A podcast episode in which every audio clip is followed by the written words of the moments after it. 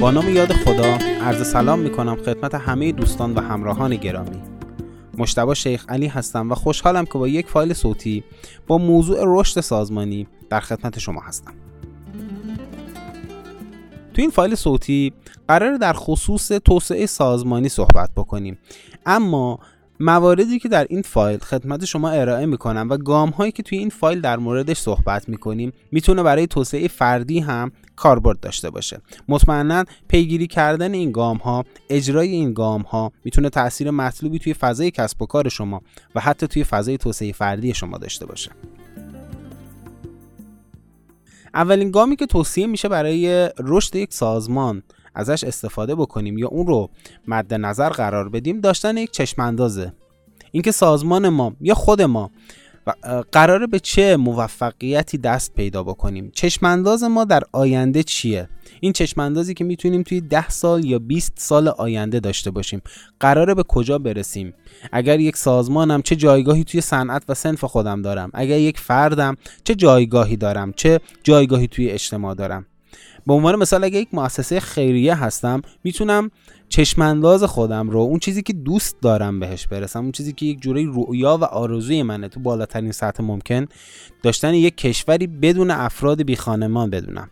یعنی کشورم رو کشوری تصور بکنم که افراد محتاج و افراد بی خانمان در اون وجود ندارن و من در این راستا باید تلاش بکنم. این چشمانداز بعضی وقتا دور از واقعیته اما مسیر حرکت رو برای ما مشخص می‌کنه.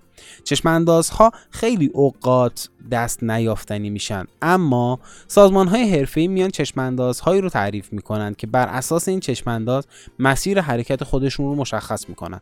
بیمارستانی مسیر حرکتش رو و چشماندازش رو بهترین بیمارستان غرب کشور در نظر گرفته.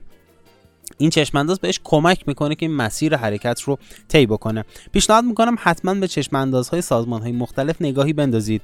خود چشمانداز کشورمون برای سال 1404 هم می‌تونه یک گزینه مناسب باشه. دومین گامی که ما در مسیر رشد و توسعه فردی باید بهش توجه بکنیم مأموریت ماه مأموریت من دقیقا چیه؟ آیا این مأموریت در راستای چشمانداز هست؟ شاید همون مؤسسه خیریه‌ای که به دنبال یک جامعه ای میگرده که بدون افراد بی خانمان و بدون افراد محتاج باشه مأموریت خودش رو اینطور تعریف بکنه که دوره ها و آموزش های کارآفرینی ایجاد بکنه.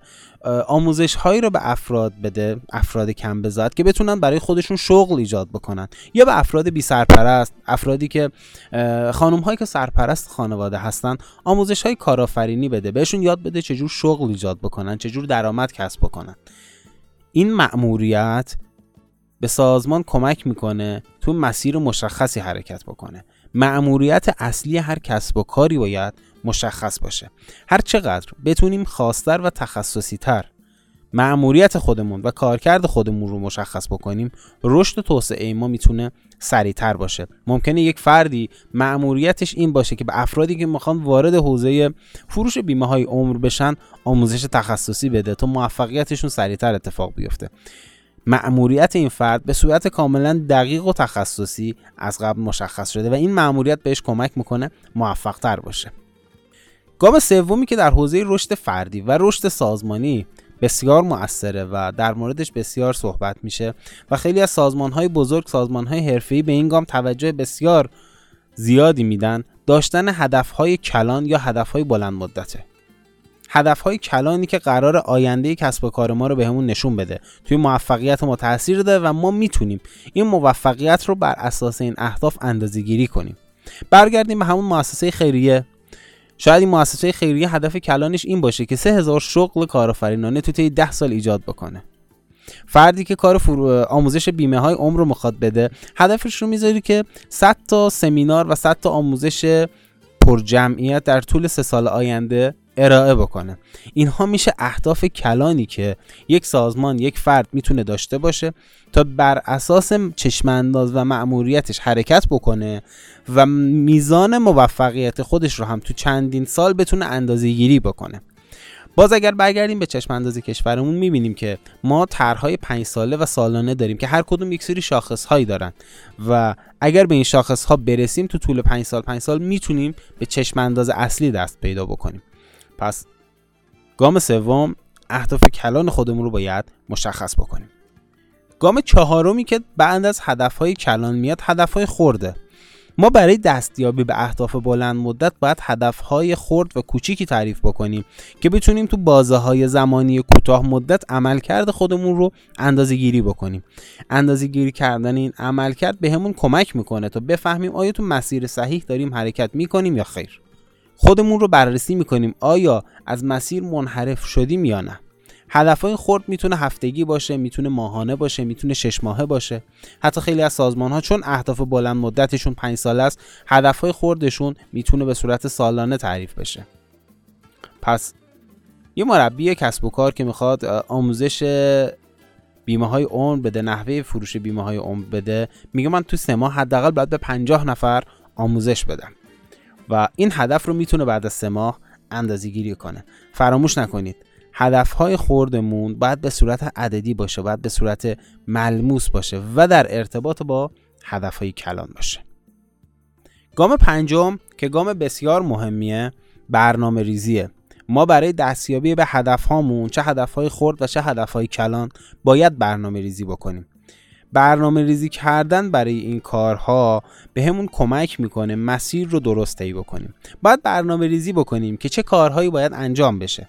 این کارها به چه صورتی باید انجام بشه؟ چه اقدامهایی نیازه؟